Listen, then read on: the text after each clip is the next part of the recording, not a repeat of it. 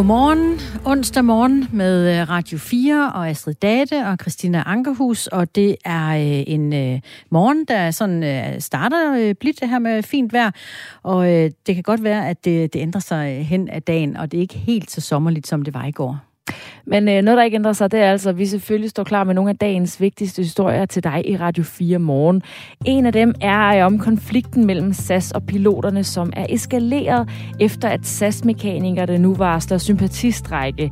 En konflikt, der ellers kører lige efter bogen, men som kan få konsekvenser for alle involverede partner.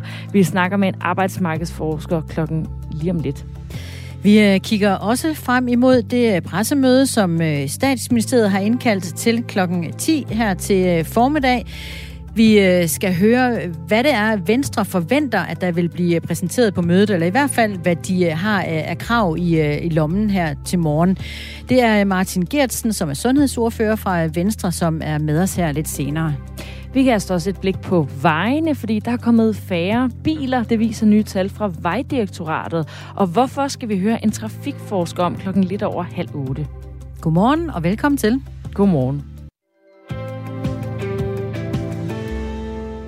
Sommerferiehungende danskere med SAS-billetter på hånden holder vejret i disse dage, fordi ca. 1000 piloter i luftfartsselskabet varsler strejke fra den 29. juni.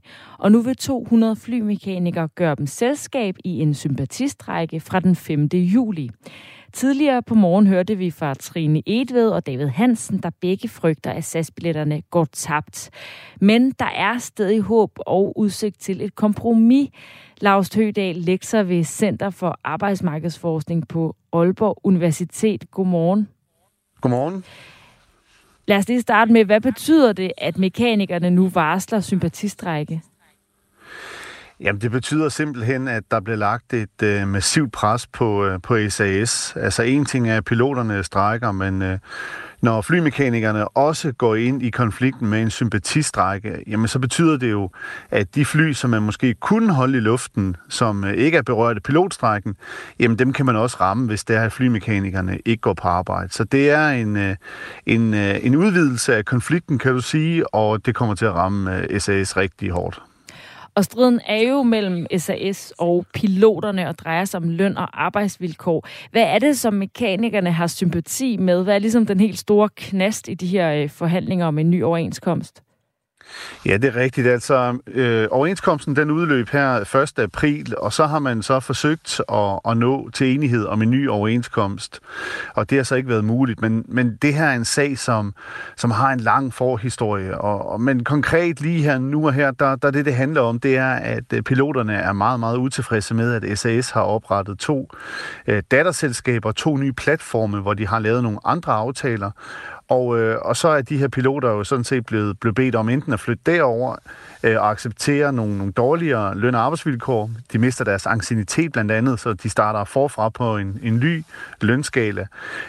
Eller så kan de så at sige prøve at se sig om efter et andet arbejde. Og derfor har det været meget, meget svært at lande de her forhandlinger. Og derudover så har der også en længere forhistorie, fordi SAS har jo igennem rigtig mange år kæmpet med deres personale, altså ledelsen i SAS, i forhold til at få nogle besparelser igennem, så SAS kunne være mere konkurrencedygtig. Så det er en konflikt, som har ulmet i rigtig mange år. Hvor stiller det SAS nu, hvor der jo både er varslet en strejke fra piloterne, og nu så også en sympatistrejke fra mekanikerne? Ja, det er et rigtig godt spørgsmål. Altså, som sagt, så er SAS inde i sådan en omstillingsfase, hvor man skal prøve at gøre selskabet mere konkurrencedygtigt. Og det vi ved, det er, at når man bare varsler sådan en konflikt, jamen så falder bookingerne hos SAS markant. Og det er jo klart, fordi når man står og skal på ferie som almindelig dansker, jamen så er man jo selvfølgelig bekymret for, om der kan komme en konflikt, og så vælger man måske et andet selskab. Så man kan sige, at det her, det har sikkert allerede haft store konsekvenser for SAS, fordi kunderne de går udenom om SAS. Og så kan man så sige, at hvis konflikten så kommer, jamen så er det klart, så betyder det jo en masse aflyste afgange, og det er også noget, der kan mærkes økonomisk i SAS, og så bliver det måske endnu sværere at gennemføre den her store spareøvelse, som SAS er i gang med. Vi talte tidligere om, på morgen netop med nogle af kunderne. Vi snakkede blandt andet med Trine Edved, der håber, at SAS kan flyve hende og familien til Malaga den 1. juli. Og selvom konflikten jo er lige efter bogen, så har det skandinaviske luftfartsselskab snart ikke flere skud i bøssen, mener hun. En ting var, at vi ikke fik vores bagage med til London i vinterferien. Men hvis vi også får ødelagt vores sommerferie nu, så tænker jeg, at så er det sidste gang, jeg har købt en billet med SAS. Nu bliver de simpelthen nødt til at forsøge på deres forretning. Det samme siger David Hansen, der har 3 SAS-billetter til den 6. juli, men nu har købt 3 nye hos konkurrenten Lufthansa for at være sikker på at kunne komme afsted. Jeg kommer ikke til at flyve med SAS. I hvert fald ikke de næste par år. Og hvis der er andre, der tænker som mig, jamen så får SAS jo ikke en forretning. Det er jo så kan de jo lige så godt nærmest bare lukke ned og starte forfra. Vi hører altså her fra 2 kunder, som er noget utilfredse med SAS og fremover ikke vil købe deres flybilletter der, så det har jo allerede haft nogle konsekvenser. Hvor alvorlig er den her manglende tillid, der allerede begynder at komme fra kunderne i forhold til SAS? Ja, det er klart. Den manglende tillid, det betyder jo enormt meget for SAS, og den mulighed, som SAS har for ligesom at få rettet op på selskabet og gøre selskabet mere konkurrencedygtigt, fordi der sker jo også det i luftfarten i de her år, at vi flyver mindre i forhold til sådan et forretningsøje med, og det er jo der, SAS har haft en konkurrencefordel, og i hvert fald har haft mange kunder, og i dag der er det altså mere, kan vi sige, private, der flyver på ferie, som man er helt afhængig af som flyselskab. Så det med, at kunderne de ikke har tillid til SAS og er bange for, om SAS nu overhovedet går i luften, det er noget, der har selvfølgelig en rigtig, rigtig stor konsekvens for SAS. Fordi man lever jo selvfølgelig af kunderne, og man har sådan 3 spor, man forsøger at lave besparelser i. Man har det i forhold til de fly, man flyver med, altså leasing, og så har man i forhold til fuel, især som man køber ind, og så er der medarbejdernes løn, som jo den her strejke handler om. Og hvis man ikke får effektiviseret, jamen, så er det klart, så står man meget, meget svagt. Men hvis man samtidig ødelægger tilliden i den her effektiviseringsproces, jamen, så er man jo lige vidt. Så det betyder utrolig meget, hvis kunderne mister tilliden til SAS. Og den her effektivisering kommer altså efter, at SAS de seneste kvartaler har fløjet med milliardunderskud, og derfor har man altså iværksat en strategiplan, der skal skaffe årlige besparelser på 5,25 milliarder danske kroner. Og det indbefatter blandt andet, at der ændres på de nuværende overenskomster, så det bliver billigere for selskabet.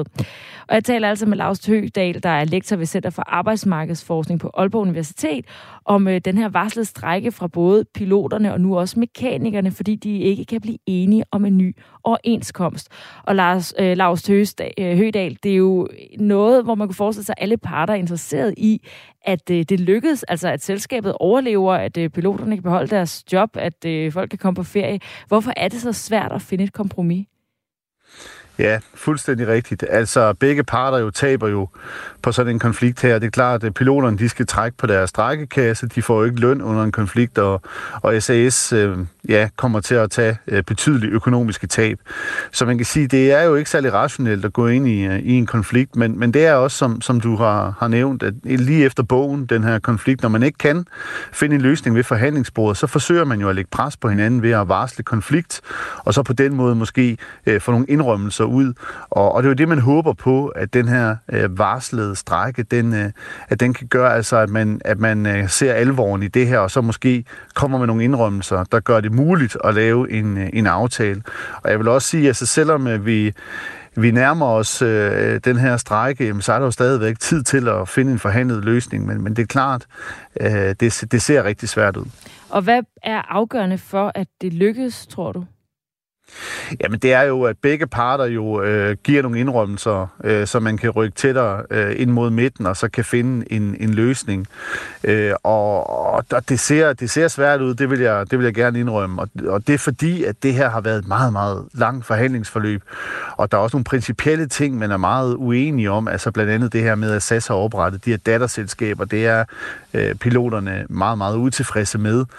Så der er nogle store knaster i de her forhandlinger, som er meget svære at få af vejen, for at man kan lave en aftale. Men det, der skal til, det er simpelthen, at der kommer nogle indrømmelser på begge sider af bordet. Og nu, hvor jeg altså lige har der som arbejdsmarkedsforsker, vores finansminister har været ude og sige på et pressemøde, at SAS er et selskab, der har stor betydning for det danske samfund, og blandt andet for Københavns Lufthavn. Hvor vigtigt vurderer du, at SAS er for det danske samfund?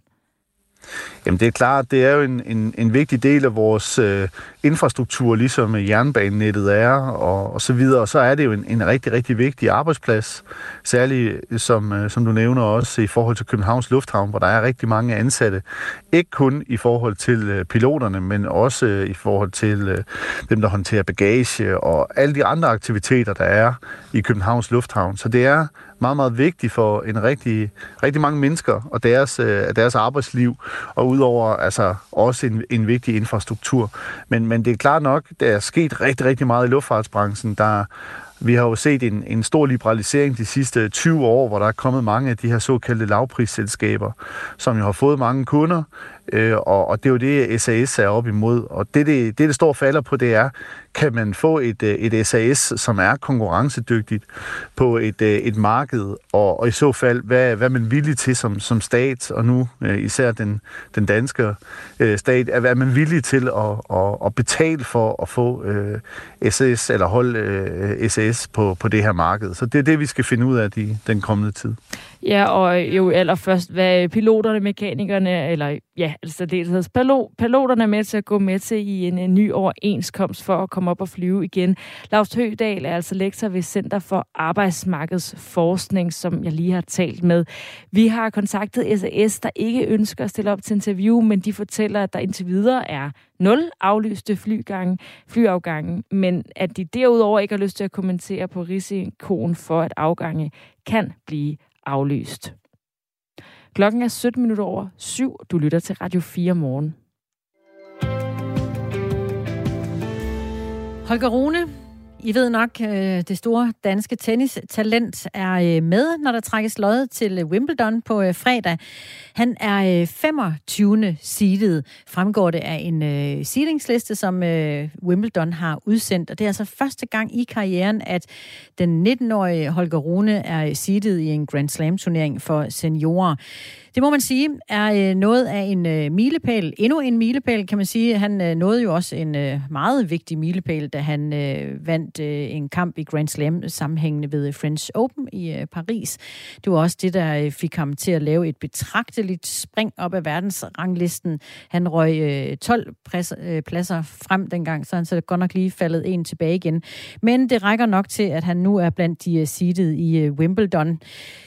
Det er altså, selvom han har fået en lidt halsløj optakt til turneringen. Han har tabt så sent som i går, der tabte han til Ryan Peniston, briten, der blot er nummer 147 i verden. Og i sidste uge, der tabte han i Tyskland også en kamp. Og det er jo fordi, det foregår på græs. Det er jo ikke ligefrem Holger Runes stærkeste side. Så nu siger hans mor og manager, Annike Rune, at han bliver simpelthen nødt til at være noget mere på græsset. Der var klart mere græstennis i dag, sagde hun om kampen i går, end der var i Halle i Tyskland i sidste uge. Men han skal være lidt skarpere til Wimbledon. Så der skal mere græs under fødderne, lyder det fra mor og manager.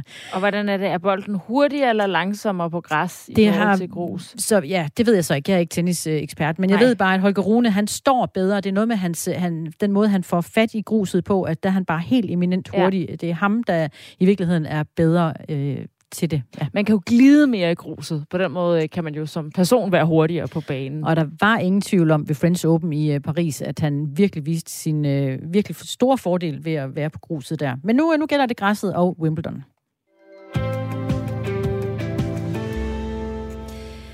BA5. Ja, vi kan lige så godt vende os til navnet, for det er nemlig lige præcis det, den nye dominerende coronavariant hedder. BA5. Her om en lille times tid klokken 8, der samles Folketingets sundhedsordfører for at drøfte håndteringen af BA5-varianten og den fremadrettede coronastrategi. Bagefter holder statsminister Mette Frederiksen et pressemøde. Det er klokken 10, et længe ventet pressemøde, hvor hun hele tiden har bebudet, at hun skulle fortælle om efterårs coronastrategi. Altså lige nu, mens BA5 vinder terræn. De seneste dage er der dagligt blevet konstateret konstateret 3.000 nye coronasmittede i Danmark, og det er mod 1.500 dagligt smittede for en måned siden. Det er ikke noget, der umiddelbart gør Christian Kanstrup Holm, virolog og immunolog ved Aarhus Universitet, bekymret. Coronavirus, den er nu på et stadie, hvor den er sammenlignelig med de andre forkølelsesvirus, vi har i omløb normalt om vinteren, så måske er det slet ikke så ringe da. Vi hører altså om coronastrategien her op af formiddagen. Forud for det er der et møde blandt sundhedsordførerne, hvor du deltager, Martin Geertsen, sundhedsordfører fra Venstre. Godmorgen. Godmorgen. Hvilke krav eller ønsker har du og Venstre til den coronastrategi, som vi får fremlagt kl. 10 fra statsministeren? Jeg synes, det ville være godt, hvis man havde fokus på to ting. Dels det med, altså hvad er det for en timing, der kommer i vaccinationsplanen, ikke? Altså jeg synes især det, der handler om vores ældre medborgere og dem, der er vores svage medborgere i det her land, har jo behov for en vaccine på et eller andet tidspunkt, vil jeg tro. Så derfor er det jo interessant at vide, hvad er timingen egentlig i det? Og så kunne jeg godt tænke mig, at man var ret præcis i forhold til beredskabet i sundhedsvæsenet. Altså, jeg synes selv, det ville være en dybt ulykkelig situation. Og det er jo også uacceptabelt, hvis det her land skulle lukkes ned igen på grund af nogle få 100 coronapatienter. Så det er i særlig grad de to ting, vi har fokus på. Så lad os prøve at tage det med vaccinationsplanen og timingen først. Hvad kunne du tænke dig hurtigt fjerde vaccineboost af de ældre og svage? Ja, altså, jeg er jo ikke uddannet inden for det fag, så lige i præcis omkring det, der har jeg jo tænkt mig at lytte til sagkundskaben, fordi det handler jo også om, hvor lang tid virker sådan en vaccine. Tager man den for tidligt, har jeg da i hvert fald ladet mig fortælle, at så risikerer man jo en situation, hvor virkningen af vaccinen i virkeligheden løber ud, og jeg forstår udmærket lysten til, at nu skal der bare vaccineres i bunden, ikke? Og det er helst i morgen.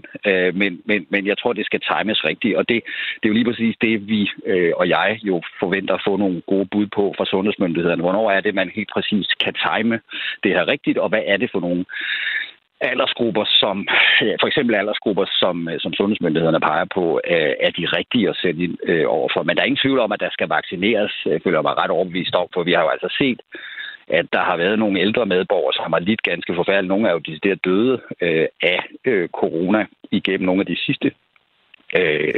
sidste perioder, hvor vi har haft corona, så det der skal der selvfølgelig være fokus på. Den seneste variant, altså den, der er over os nu, BA5, er jo ikke specielt dødelig. Ændrer det på dine krav og ønsker til en vaccinationsplan?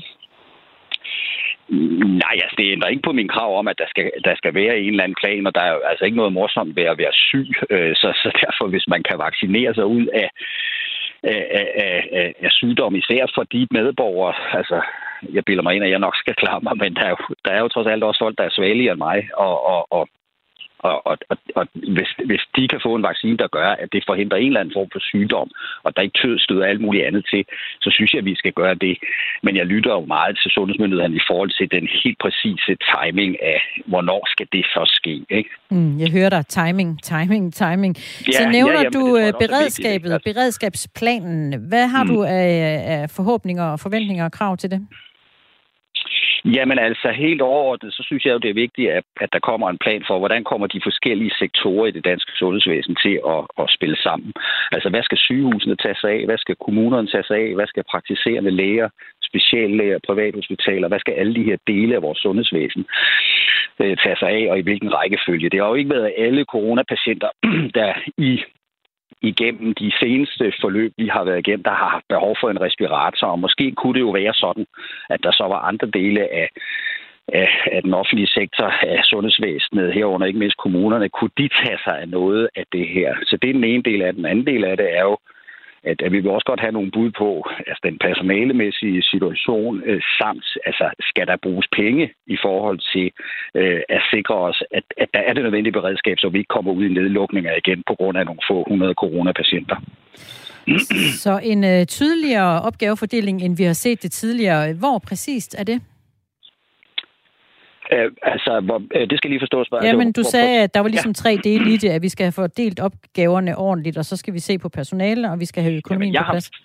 Ja, men altså, jeg føler mig faktisk ret overbevist om, at ikke alle af de coronapatienter, der lå på vores hospitaler, havde egentlig behov for at være der. Altså, kunne det for eksempel være en opgave for kommunerne? Det kunne jeg jo godt tænke mig at få svar på.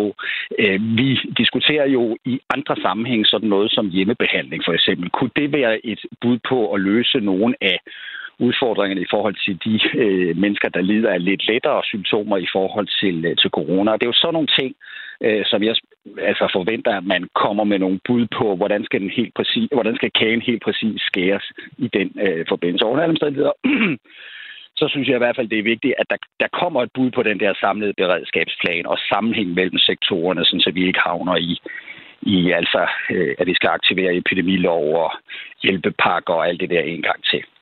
Kan der blive fremlagt noget, der får dig og Venstre til decideret at vende tommelen ned? Ja, det er jo svært at sige. Mm. Nej, altså nu går vi jo ind og drøfter det her, og jeg har tidligere sagt, også sådan lidt firkantet til regeringen, at nu vi kan simpelthen ikke have en gang til, at det her bare kommer som en tyv om natten, og vi lige slår op i banen og siger, gud, hvor det overrasker os, at der kommer corona igen, og vi er ikke rigtig klar ude på hospitalerne og i sundhedssektoren. Så jeg har jo en eller anden forventning om, at det har man også forberedt sig på en sådan ret præcis plan for. Og Martin Geertsen, sundhedsordfører fra Venstre. Jeg hopper videre fra dig til Kirsten Normann Andersen, som er sundhedsordfører for SF. Velkommen til. Tak for det. Hvad går du til møder i dag? Ja, først møde med sundhedsordførerne, og så senere til pressemøde. Hvad går du til de møder med forventninger om? Jamen, jeg går til møde med sundhedsministeren her til morgen med en forventning om, at man har en plan for, hvordan man vil forebygge, at en stigende smitte kommer til at gå ud over de mest sårbare borgere. Altså en plan for, at vi kan holde smitten nogenlunde ude af plejehjemmene, og på den måde også forebygge, at eventuelt stigende smitte kommer til at få konsekvenser for de mest sårbare borgere. Er det en vaccinationsplan, du efterspørger, ligesom vi hørte fra Venstres Martin Geertsen? Det kunne det for eksempel være. Nu er det jo nok en kunst at finde det helt rigtige tidspunkt at sætte gang i vaccinationer på. Det tror jeg, Sundhedsstyrelsen har et bud på. Men det kunne også handle om at forebygge ved at for eksempel optimere hygiejne, sikre, at man undgår, at rigtig mange forskellige medarbejdere kommer i kontakt med de samme sårbare borgere, og at man også har en plan for, hvordan man sikrer, at der er værnemidler nok på institutionerne. Det er jo noget af det, som VIVE netop også har peget på i en nylig rapport, at hvis man skal forebygge, at det smitte går ud over de mest sårbare borgere, jamen, så skal man have en stikkerhugfast plan for, hvordan personalet skal håndtere det. Og jeg fornemmer, Kirsten Normann, at du er lidt mere lunken ved vaccinationsplanen, end vi hørte det fra Venstre. Er det rigtigt tolket? Nej, jeg er bare ikke sundhedsekspert på det område, så det er ikke mig, der ved, hvornår det rigtige tidspunkt det er. Jeg tror, det er svært at finde det rigtige tidspunkt. Altså, hvis jeg kigger tilbage på vinteren, så synes jeg jo netop, at det så ud som om, at vi måske fik vaccineret de ældste for tidligt, og at virkningen af vaccinationen ligesom var aftaget på det tidspunkt, hvor der var allermest behov for, at den var effektiv. Og jeg tror også, det er sådan nogle overvejelser, Sundhedsstyrelsen gør sig lige nu. Vi ved også, at der arbejdes hårdt på at få nogle opdaterede vacciner, som er mere egnet til de varianter, vi har lige i øjeblikket. Og dem vil jeg jo rigtig gerne nå at få, sådan, så de kunne tages i anvendelse til de mest sårbare borgere. Er du og SF der, hvor I tænker deciderede restriktioner i den sektor, hvor de mest sårbare er, eksempelvis plejehjem og den slags steder? Nej, altså det tror jeg ikke, der er nogen, der er. Altså en forudsætning for, at man ligesom kunne tage restriktioner i anvendelse, er jo, at man definerer corona som en samfundskritisk sygdom, og det ser jeg ingenting i sol og måne og stjerner på, skulle være tilfældet lige nu. Men det betyder jo ikke, at vi ikke skal forebygge. Vi skal jo netop forebygge for at undgå, at vi kommer i en situation, hvor corona bliver samfundskritisk, og at man så kan blive nødt til ligesom at skal gribe værktøjskassen igen med forskellige former for restriktioner.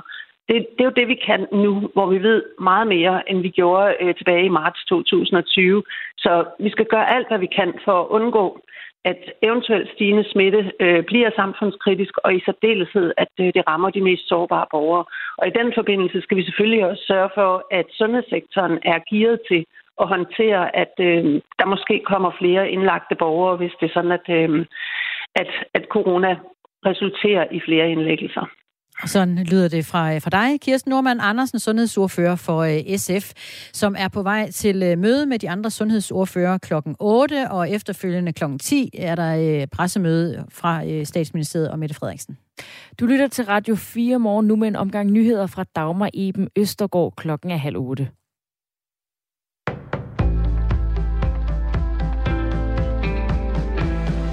Der er fundet forhøjede niveauer af giftstoffet PFAS langs vestkysten mellem Thyborøn og Bøvling Klit ved Thorsminde, skriver Lemvig Kommune ifølge TV MidtVest i en pressemeddelelse. Claus Borg, som er direktør for Teknik- og Miljøforvaltningen, siger, at det tyder på, at forureningen kommer fra havet. Vi har fået lavet en grundig kortlægning af hele området. Meget tyder på, at kilden til PFAS-forureningen skal findes i Vesterhavet, siger han. PFAS er en gruppe giftstoffer, som er svære at nedbryde, og i for store koncentrationer kan det ifølge Sundhedsstyrelsen føre til forhøjet kolesterol og nedsat respons på vaccinationer. Målingen langs vestkysten får også Miljøstyrelsen til at tage prøver 50 andre steder i landet. Venstre vil forlange, at der ligger en plan for både vaccination af ældre og sundhedsvæsenets beredskab senere i dag, hvor Statsministeriet har indkaldt til pressemøde om coronasituationen.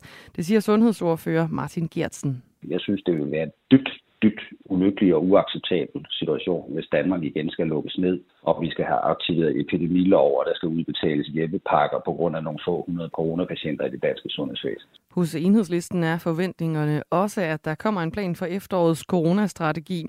Ifølge sundhedsordfører Peter Velblom kunne den plan handle om test, opsporing og vaccination, men også muligheden for at sætte ind lokalt, hvis der ses en stigning i smitten. Så det er jo et spørgsmål om, at der kommer til at lægge en strategi, så vi undgår at komme i en situation, hvor vi skal stå med restriktioner og nedlukninger, men at vi tværtimod kan være forberedt på at kunne tage et udbrud i opløbet, hvis det viser sig, at vi bliver ramt af en variant, der har en større farlighed. Hverken Venstre eller Enhedslisten forventer, at der kommer restriktioner over sommeren. Folketingets sundhedsordfører de mødes om en halv time til et møde om coronasmitten, der lige nu er stigende. Og det leder så op til et pressemøde om coronastrategien med statsminister Mette Frederiksen kl. 10 her til formiddag. Stadig flere ældre bliver ansat i nyt job, viser tal for antallet af nyansatte i bestemte aldersgrupper, som Dansk Erhverv har regnet sammen. I 2011 var der knap 16.000 i alderen 60-64, der fik nyt job, og 10 år senere lød tallet på knap 29.000. For personer over 70 år er der også sket en stigning fra ca. 1.600 til over 4.000. En del af stigningen kan forklares med, at der er kommet flere danskere i aldersgruppen, at de ældre er raskere end for 10 år siden, og at både pensions- og efterlønsalderen er hævet siden da. Men det er ikke hele forklaringen, mener Peter Halkjær, der er arbejdsmarkedschef i Dansk Erhverv. Udviklingen i antallet af nyansatte er procentvis langt større, end grupperne af ældre er vokset, så der er tale om en reel stigning, siger han. Det gør op med myten om, at man ikke kan få job igen, hvis man bliver afskediget, efter man er fyldt 60. Tilhængere af Donald Trump truede amerikanske valgtilforordnede og deres familier, efter de nægtede at hjælpe den afgående præsident med at underkende hans nederlag ved valget i 2020. Det fortæller embedsmænd under en høring i det kongresudvalg, der undersøger et dødeligt stormløb mod kongressen 6. januar sidste år. Under høringen er der især fokus på statsansatte, som blev kontaktet af Donald Trump og Det Hvide Hus i præsidentens forsøg på at omstøde valgresultatet. Det er den fjerde af mindst 6 offentlige høringer, som udvalget holder her i juni. Først mest skyet og måske med regn, hist og her efterhånden, så klarer det dog op med nogen sol. Temperaturer mellem 15 og 21 grader og en vind, der bliver lidt til frisk fra vest. Det var nyhederne på Radio 4.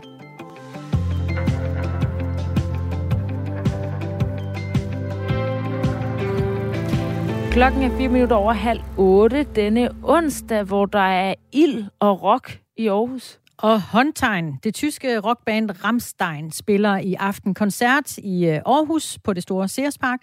Og med sig har de ikke bare en eller to eller tre lastbiler. De har op imod 150 fyldt med ild og fyrværkeri og udstyr, som vil kunne høres i miles omkreds.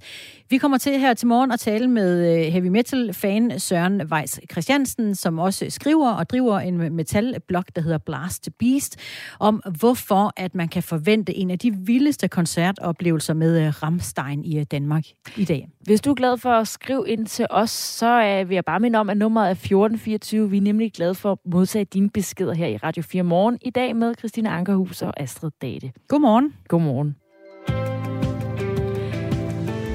Da jeg var med passager i en bil i går, der skulle den tanke, og selvom jeg ikke selv har bil, så kan jeg godt se, at 16-17 kroner per liter, det er ret meget. Det er ret dyrt, og det er der altså andre, der synes, og det er måske derfor, der faktisk er kommet lidt færre biler på vejene.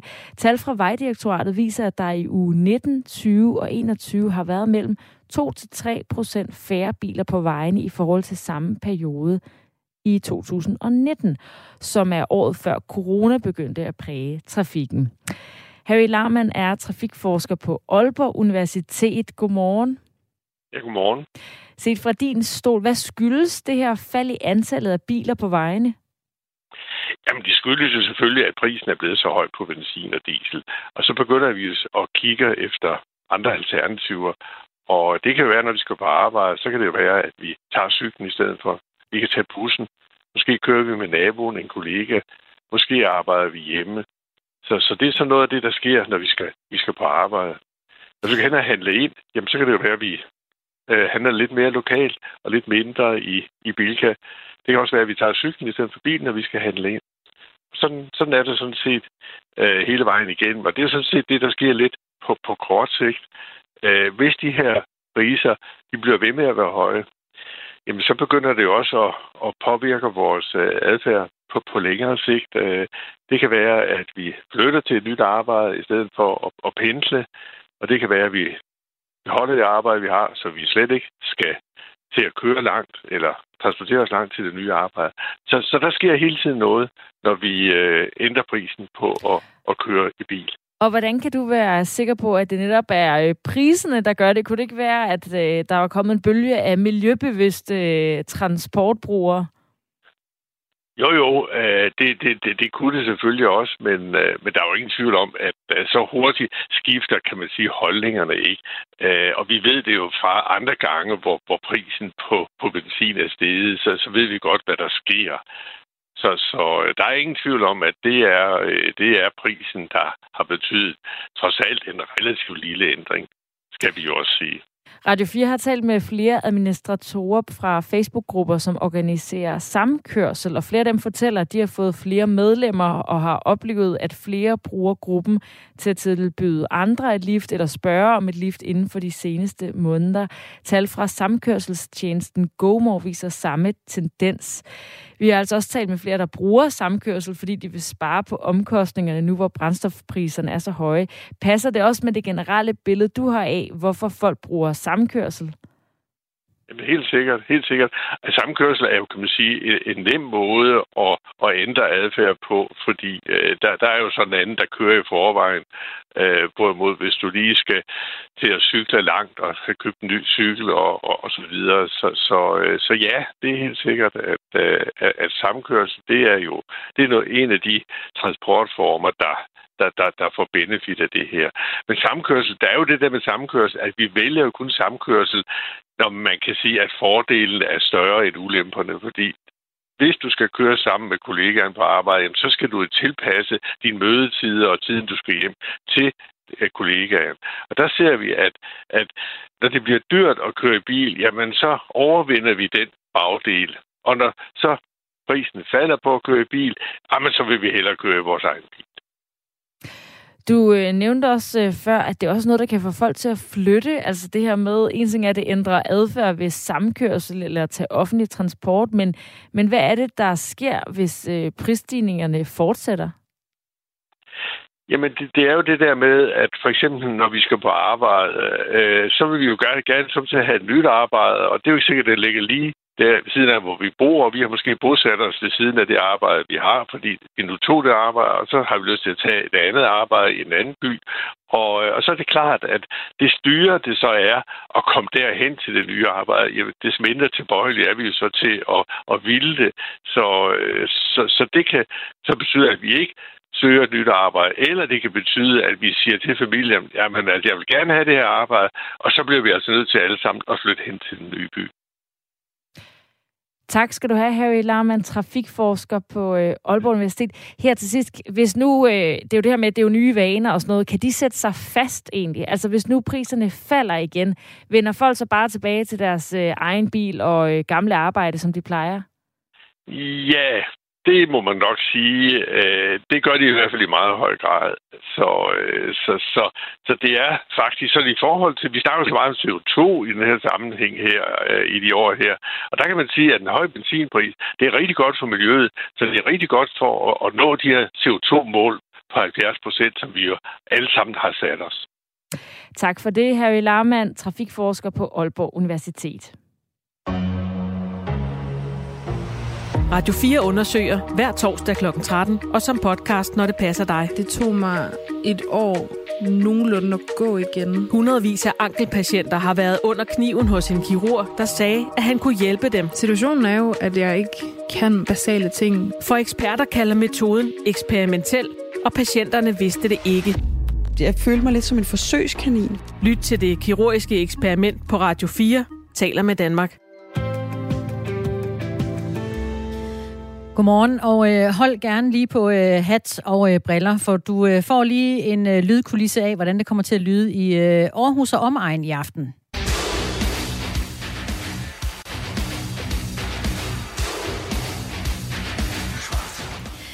Det tyske rockband Rammstein spiller i Ceres Park, men det kan formentlig høres meget længere væk end det. I flere dage har alle veje omkring Ceres Park været spærret af, så bandet og dets mange lastbiler kan fragte udstyr og scene, fyrværkeri og ild ind på stadion. Det er et menageri, der fylder intet mindre end 150 lastbiler, og de færreste bands i verden kan gøre tyskerne i bandet Rammstein den kunst efter.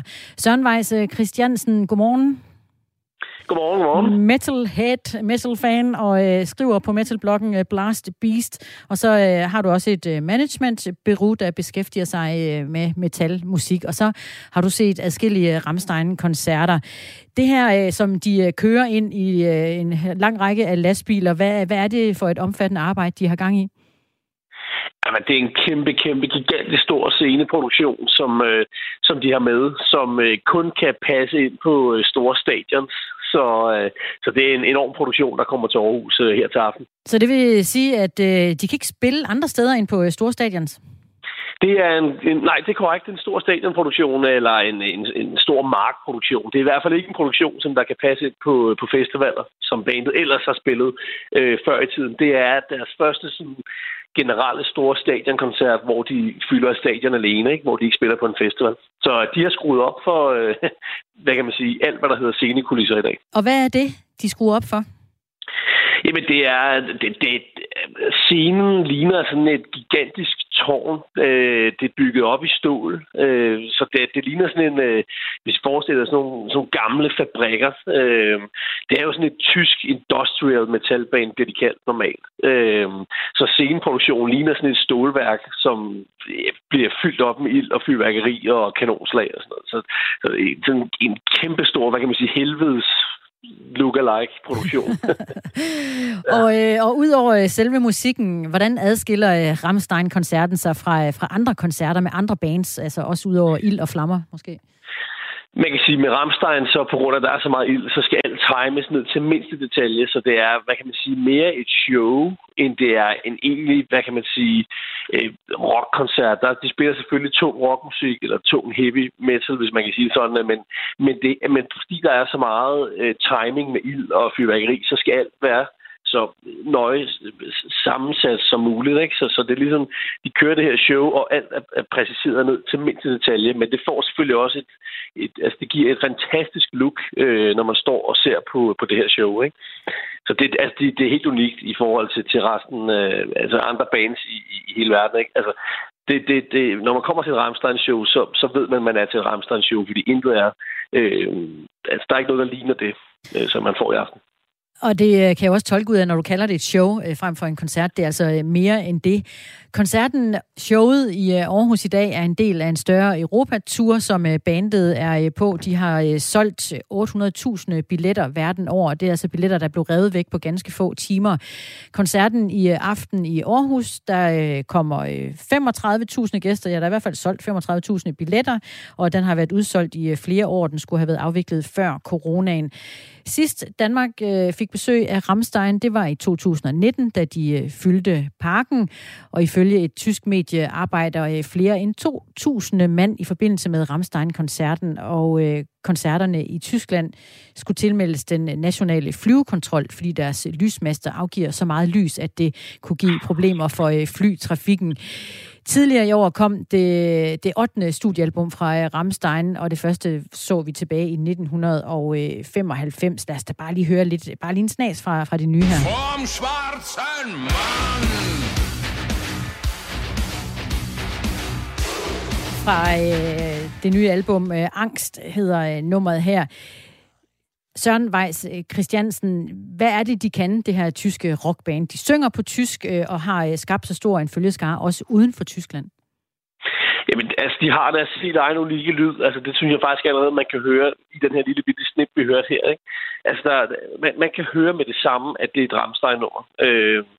Till Lindemann, forsangeren, synger på tysk og har gjort det stort set igennem hele karrieren, fra set lige nogle enkelte singler, og han har den her unikke, dybe stemme, ikke? Og hvad kan man sige, når den ligesom tilpasses Rammsteins musikalske, meget tunge og nærmest sådan marchende, heavy metal, tunge rockmusik, så giver det bare den her unikke Rammstein-lyd. Der er ingen andre bands i verden, der lyder som Rammstein, og de har fundet den her sound, og det har gjort dem så store, som de er i dag.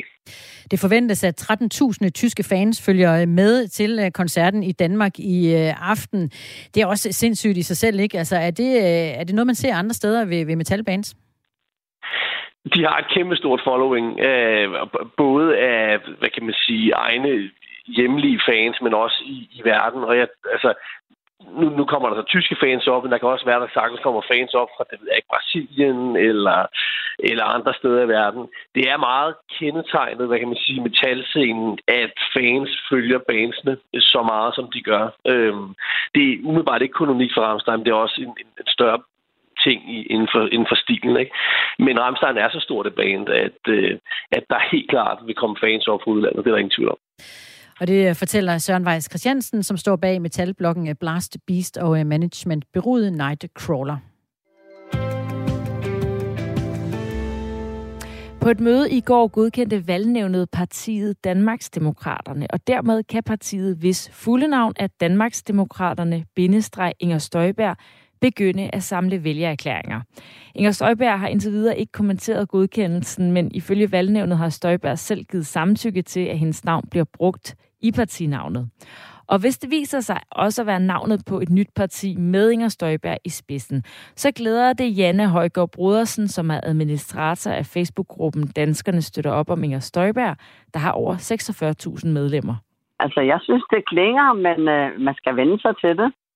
Og det er altså navnet på det her parti, som hun lige skal vende sig til. Vi har spurgt til at Sejer, der underviser i retorisk tale og er ekstern lektor i retorik ved Københavns Universitet og på CBS, hvad hun synes om navnet. Og hun mener, at det giver tidligere Dansk Folkeparti-medlemmer en nem overgang til at identificere sig med et nyt parti. Der er jo 15 bogstaver i Dansk Folkeparti, og der er 20 bogstaver i Danmarksdemokraterne. Så når vi har en tendens til at forkorte Dansk Folkeparti til DF, så kan der også være en oplagt mulighed for at forkorte Danmarksdemokraterne til DD, og dermed er det også nemmere for en DF'er at sige, at nu er jeg DD'er. Så der er en god sandsynlighed for, at det også appellerer til de politikere og de vælgere, som tidligere har identificeret sig med DF. Selvom Inger Støjberg selv ikke har bekræftet, at det er navnet på hendes nye parti, så talte hun dog om det med Liberal Alliances Alex Vanopslagh og vært Kasper Dahl i Radio 4's politiske magasin Det Blå Hjørne i fredags. Her var det kommet frem, at der var indleveret to ansøgninger.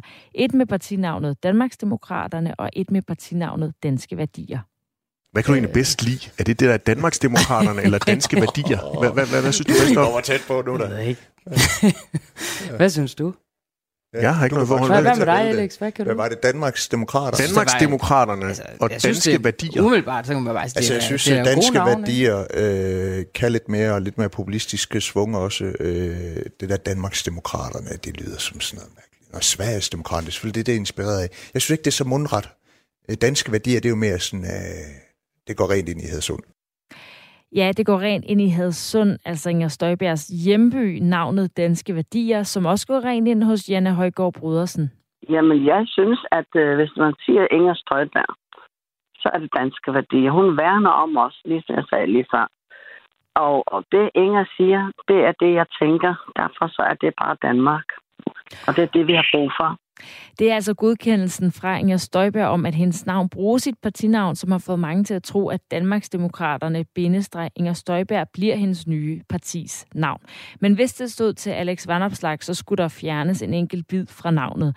Det fortalte han i Radio 4's politiske magasin Det Blå Hjørne. Men jeg vil fjerne dit eget navn fra det. Undskyld, altså, du er jo stjernen og så videre, men jeg tror, det må bare ikke blive et rent Inger Støjberg-projekt, ligesom Moderaterne, sådan et lykkeprojekt, at det skal være...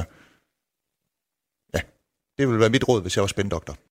Men Jeanne Høygaard Brodersen mener dog, det er godt, at Inger Støjberg er at finde i partinavnet. Jamen, det synes jeg at altid, fordi at jeg har aldrig kunne stemme på Inger Støjberg.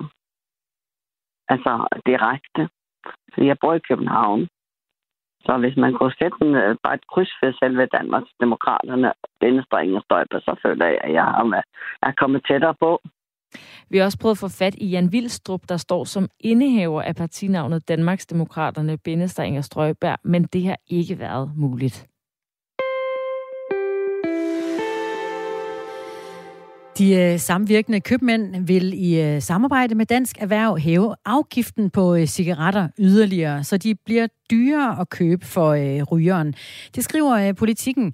Det er et forslag om at hæve afgiften, men samtidig også et forslag om at skære ned i den mængde af cigaretter, som man frit må tage med sig over grænsen fra Tyskland.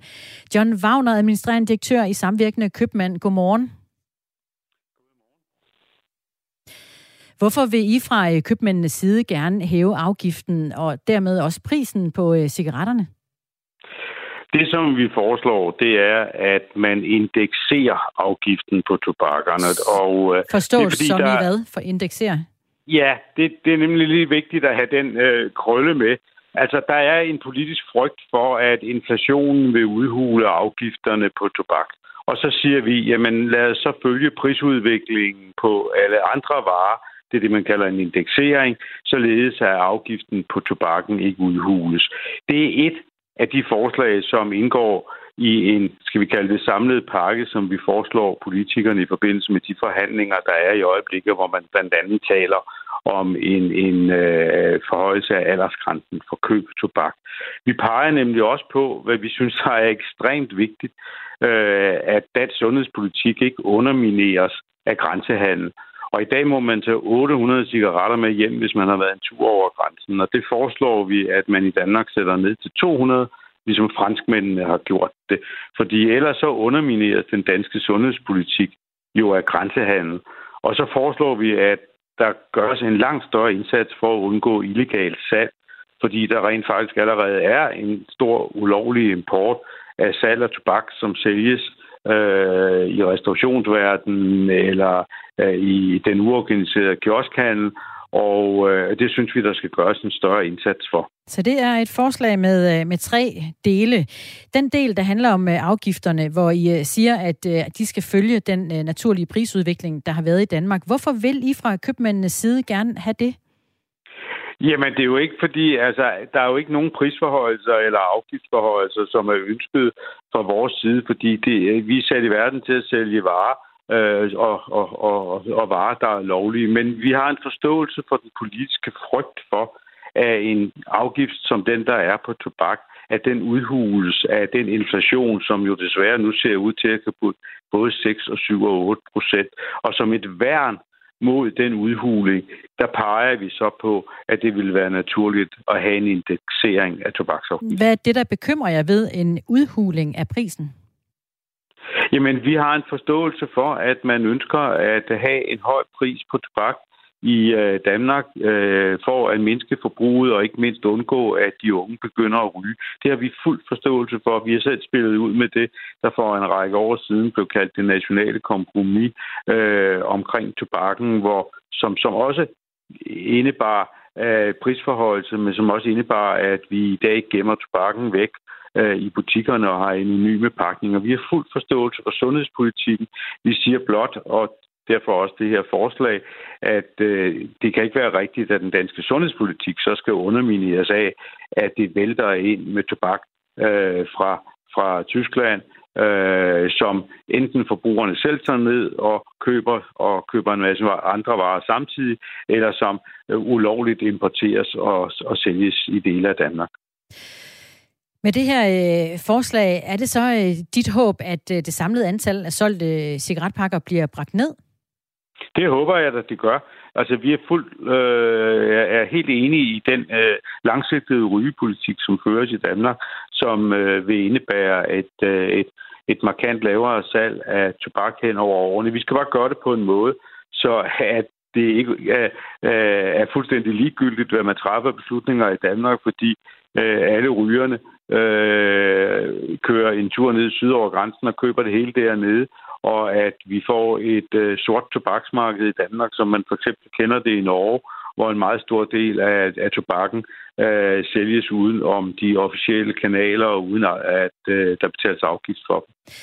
Er det ikke til fare for mindre kiosker og deslige, der lever mest af at sælge cigaretter, hvis priserne bliver højere? Der er ingen tvivl om, at for butikker, for hvem at tobakken betyder rigtig meget, at der vil enhver forhøjelse af priserne på tobak selvfølgelig indebære et tab. Men sådan er det jo, når der træffes politiske beslutninger på et eller andet område, at det er der nogen, der bliver ramt af. Og man kan jo så heller ikke sige andet, end at den del af dansk dagligvarehandel, som er meget afhængig af tobak, har haft rigtig mange år til at udvikle deres butik til også at have en indtjening for andre varer end tobak. Men vil du være villig til at ofre dem også? Altså, det kunne være nogle af dine medlemmer, men det kunne også være andre købmænd, der står udenfor. Nu har vi faktisk ikke kiosker som medlemmer, men jeg har fuld forståelse for, og vi har også mange mindre butikker, hvor tobaksomsætningen betyder noget. Men hvis du spørger for eksempel butikker i det sønderjyske område, hvad der er deres største konkurrence, om det er en eventuel afgiftsforhøjelse på tobakken i Danmark, eller om det er den massive grænsehandel, der foregår, så er det det sidste. Så derfor er det for os et spørgsmål om hele tiden at afbalancere sundhedspolitik med, at vi skal have et aktivt butikliv, og det får vi altså ikke, hvis en meget stor del af danskerne kører syd for grænsen og handler. Blandt andet fordi tobakken er langt billigere der. Så derfor handler det for os om at have en balance imellem, hvad er pris, og hvad er for eksempel mulighederne for at underminere dansk sundhedspolitik ved at grænsehandle. Men er det samtidig også for at sikre, at rygerne i højere grad køber cigaretterne i jeres butikker? Altså, vi vil gerne, de kan købe dem hos os, eller de kan købe dem hos vores konkurrenter. Men hvis de andre dør, de små? Jeg vil gerne have, at folk køber deres cigaretter i danske butikker, og ikke i tyske butikker. Det er det primære? Det er det helt og aldeles afgørende for os. Altså, vi er enige i den sundhedspolitik, der føres, at der skal sælges færre tobakker, eller mindre tobak i Danmark. Og så siger vi, forudsætningen for, at man ikke underminerer den sundhedspolitik, det er, at man ikke kan tage en masse tobak med hjem fra Danmark, eller fra Tyskland, og den anden ting, at man fra myndighedernes side griber ind over for den ulovlige produktion, der er af tobak rundt omkring i Danmark. Der er jo taget ind til flere tilfælde her inden for de seneste måneder, og at der ikke er en stor illegal import. I finansloven for 2020 er det jo besluttet, at afgiften for cigaretter er hævet til en anslået udsalgspris på først 55 kroner og i 2022 til 60 kroner for en pakke med 20 cigaretter. Hvis du kunne bestemme, hvor meget skulle en pakke cigaretter så koste? Jamen altså, som situationen er lige i øjeblikket med den grænsehandel, der er, så vil det efter vores mening være uklogt at sætte afgiften og dermed prisen højere op, fordi så vil grænsehandelen eksplodere. Det er derfor, at forudsætningen for, at man kan sætte afgifterne yderligere op, og vi foreslår så en indeksering, det er, at man gør noget ved rejsegodsbestemmelserne. John Wagner, administrerende direktør i Samvirkende Købmand. Tak fordi du var med i Radio 4 morgen. Jamen, selv tak. Selv tak. På den anden side af nyhederne, der skal vi høre fra vores politiske redaktør, hvordan Inger Støjberg har lavet en rigtig fin spændingskurve over hendes mulige partistiftelse. Men først er Dagmar Iben Østergård klar 8:00.